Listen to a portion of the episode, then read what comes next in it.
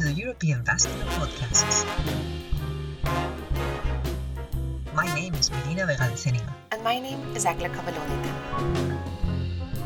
This month's editor's choice is Long-term survival after femoropopliteal artery revascularization with paclitaxel-coated devices, a propensity score matched cohort analysis by Dr. Behrendt and colleagues.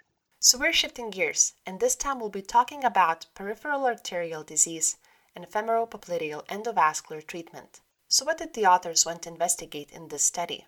The aim was to compare late survival of patients after endovascular femoropopliteal treatment with paclitaxel coated and uncoated devices, using a propensity score matched retrospective analysis of health insurance claims from Germany's second largest insurance company.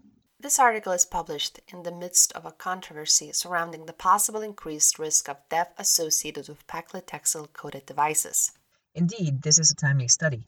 The meta analysis published by Katsanos in 2018, pooling 4,663 patients from 28 randomized control trials, concluded that all cause patient death at one year was similar for paclitaxel coated versus non coated balloons and stents used in the femoropopliteal segment but death rates increased significantly after two years and beyond for the coated devices, with numbers needed to harm of 29 at two years and 14 at five years.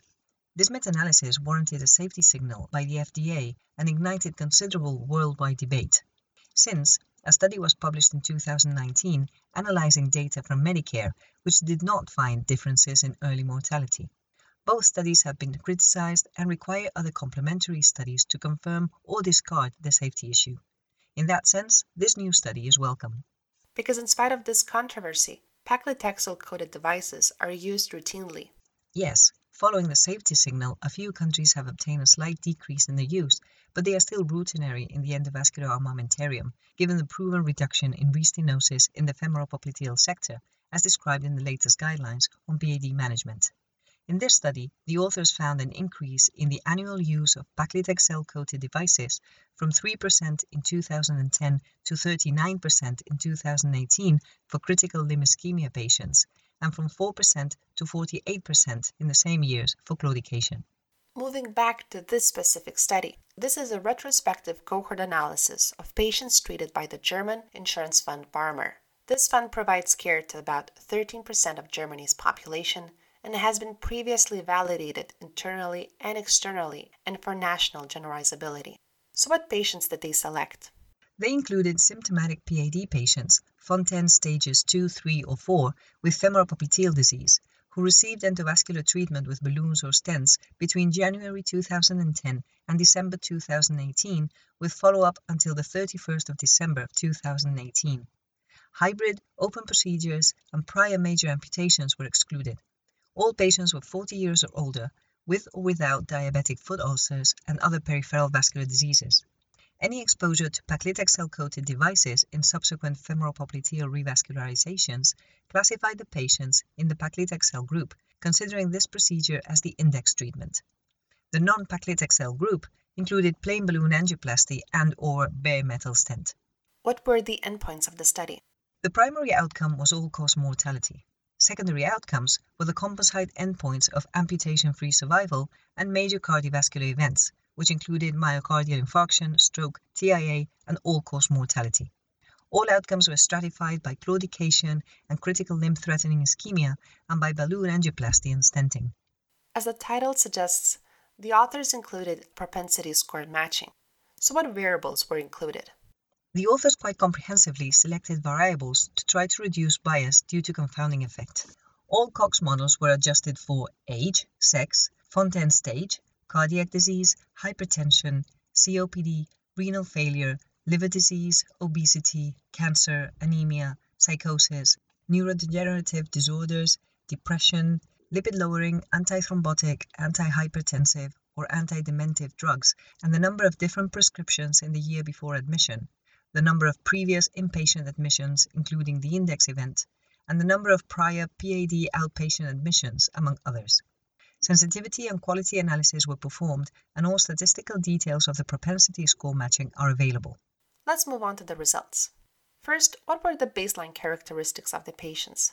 The study included a total of 37,914 patients hospitalized during the study period, with a mean age of 73 years, about half of them men, with a median follow up of 2.7 years. Patients in the paclitaxel group tended to be sicker, had more often been hospitalized previously, and had shorter follow up. After propensity score matching, 21,546 patients were analyzed, and the baseline characteristics were comparable except for a few variables like shorter follow up and greater number of prior hospitalizations in the paclitaxel group. And now to the critical data. What did the authors find regarding their primary outcome, all cause mortality? After treatment for chronic limb threatening ischemia, lower mortality was observed in the paclitaxel coated device group at 5 years 31.8% versus 35.8%. The difference was already apparent at one year. There was a survival benefit for drug coated balloons with hazard ratio of 0.82 and for drug eluting stents with a hazard ratio of 0.84 and for both combined with a hazard ratio of 0.83.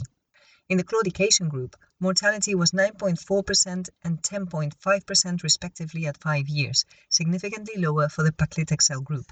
There was a significant survival benefit for drug-coated balloons with a hazard ratio of 0.87 and combined balloons and stents with a hazard ratio of 0.88, but not for drug-eluting stents alone.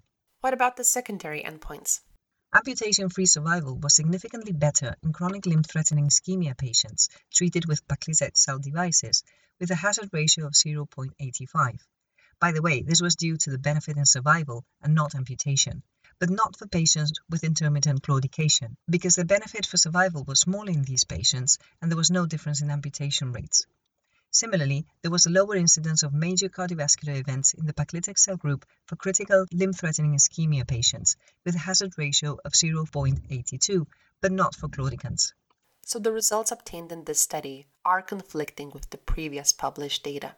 Yes, the authors find a midterm survival benefit associated with paclitaxel-coated devices in almost all subgroups, the opposite to Katsanos' 2018 meta-analysis, with no significant benefit in amputation for chronic limb-threatening ischemia patients. How do we harmonize these conflicting results? We can't really. We can only take into account the context of each study. The meta-analysis derived its data from randomized controlled trials, offhand better quality evidence, but limited by its inclusion and exclusion criteria, risk of lower external validity, short follow-up, power calculations, etc. Besides, this meta-analysis only included 530 patients with chronic limb-threatening ischemia. The present study is observational, retrospective, a more accurate reflection of the real world, but with worse internal validity, non-comparable groups which required propensity score matching to try to overcome this, but with high risk of overlooked confounders. They both look at reality from two different points of view and try to measure it. The difference in dosage and coating of paclitaxel in the different devices in the market does not help either, Benefit or harm could be related to initial or repeated doses or extension of the treated surface, something not assessed in any of the studies. This debate is far from being closed. The results described in the present study established that the raised flag on potential risk of death associated with these devices is not so clear cut and may actually not be so or not with all the devices. As highlighted by all authors, there are pieces missing in the puzzle and good quality hypothesis driven research is needed. Before we finish, let's look at the latest practice guidelines. The 2019 Global Vascular Guidelines on the Management of Chronic Limb Threatening Ischemia recommend that in treating femoropopliteal disease in chronic limb threatening ischemia patients by endovascular means, adjuncts to balloon angioplasty, like drug eluting technologies, can be considered when there is a technically inadequate result, residual stenosis, or flow limiting dissection, or in the setting of advanced lesion complexity, glass grade 2 to 4, with a weak grade of recommendation and moderate level of evidence. When the guidelines were published, the controversy on the increased mortality related with paclitaxel devices was hot, so they included a cautionary statement in the guidelines.